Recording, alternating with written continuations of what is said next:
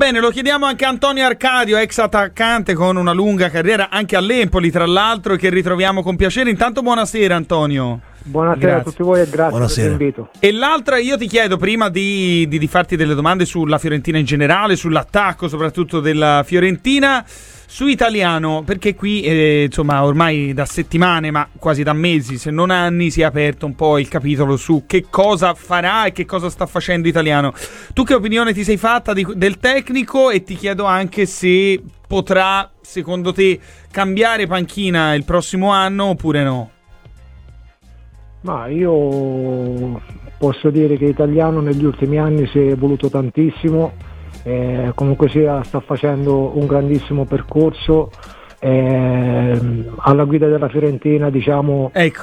che ha trovato diciamo, un giusto equilibrio anche lui per uh, farsi notare il tipo di allenatore che è perché oggi come oggi diciamo che Vincenzo Italiano è diventato veramente un tecnico di alto livello. Io prima di lasciare la Fiorentina sinceramente ci penserei su due volte, visto che comunque sia che la Fiorentina è una società solida, una società che comunque sia ti dà modo di poter lavorare in maniera tranquilla, serena e comunque sia sempre una società che punta a, a raggiungere grandi traguardi, grandi obiettivi. Mm. Bene, quindi io... oltretutto, oltretutto eh, nell'ultimo periodo è stato fatto un centro sportivo di altissimo livello. Io prima di lasciare una, una società, una squadra come la Fiorentina ci penserei su due volte, poi eh, bisogna stare all'interno, vivere le situazioni per capire se ci sono i presupposti per poter andare avanti oppure no. Però Poi dipende sempre dalla società che ti viene a cercare. Eh, ecco, ti viene a cercare sì, la Juve, ti viene a cercare il Milan. Eh, ma secondo te sono società che verrebbero a cercare italiano? Te la metto così, ti porto anche il, il pensiero di Sauro Fattori che ci dice le uniche forse potrebbero essere Napoli e Roma, ma comunque più no che sì, ecco.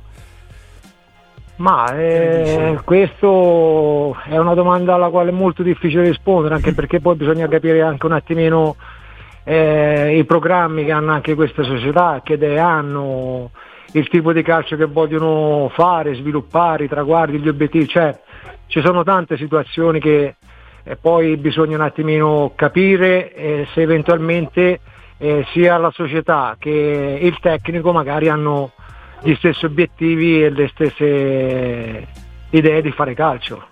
Assolutamente. Allora, c'era un amico che ce l'aveva scritto prima, eccolo, Franco, e faccio la domanda prima a Sauro Fattore e poi voglio sentire Antonio Arcadio sul Gallo Belotti e sulla partita di Bologna, perché lui ci dice si è già esaurito dai, l'effetto Gallo Belotti. A me non è nemmeno dispiaciuta una partita in cui a Belotti non è arrivato un pallone giocabile palla, praticamente certo. in area. In questo momento noi a Firenze abbiamo un po' la sindrome de- dell'attaccante, no? e, lo, e, lo, capisco, no? Eh. abituati come siamo sempre stati. Abbiamo il trauma. Eh, sì, sì, sì, proprio il trauma. Va bene.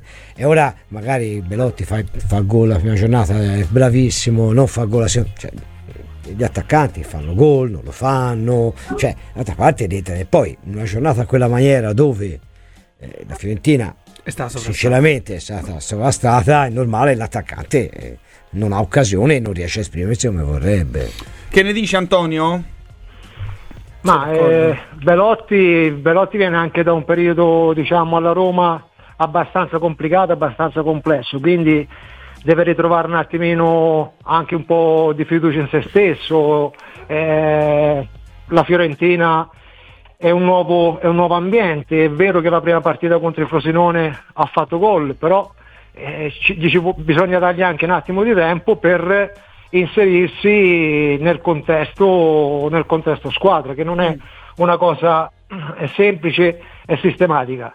Quindi io penso che alla fine eh, Belotti darà sicuramente un grande contributo soprattutto per quanto riguarda la fase realizzativa e per quanto riguarda la fase offensiva, anche perché oggi come oggi con il suo innesto si è alzato il livello di qualità in fase offensiva. Eh, ma è Antonio... Sì, mm, invece una domanda sull'Empoli. Tu come la vedi Empoli-Fiorentina? Perché in Eh, questo momento c'è un grande punto interrogativo. Anzi, cioè, se allora, vedi gli ultimi risultati penso era che- meglio l'Empoli. Vabbè, Certo, io penso che oggi come oggi affrontare l'Empoli è molto molto complicato e difficile, anche perché per anni ha sviluppato un sistema di gioco eh, che era il 4-3-1-2 e in pochissimo tempo diciamo che Nicola è stato molto bravo a saper trasferire quelli che sono le sue concetti passando al 3-5-2.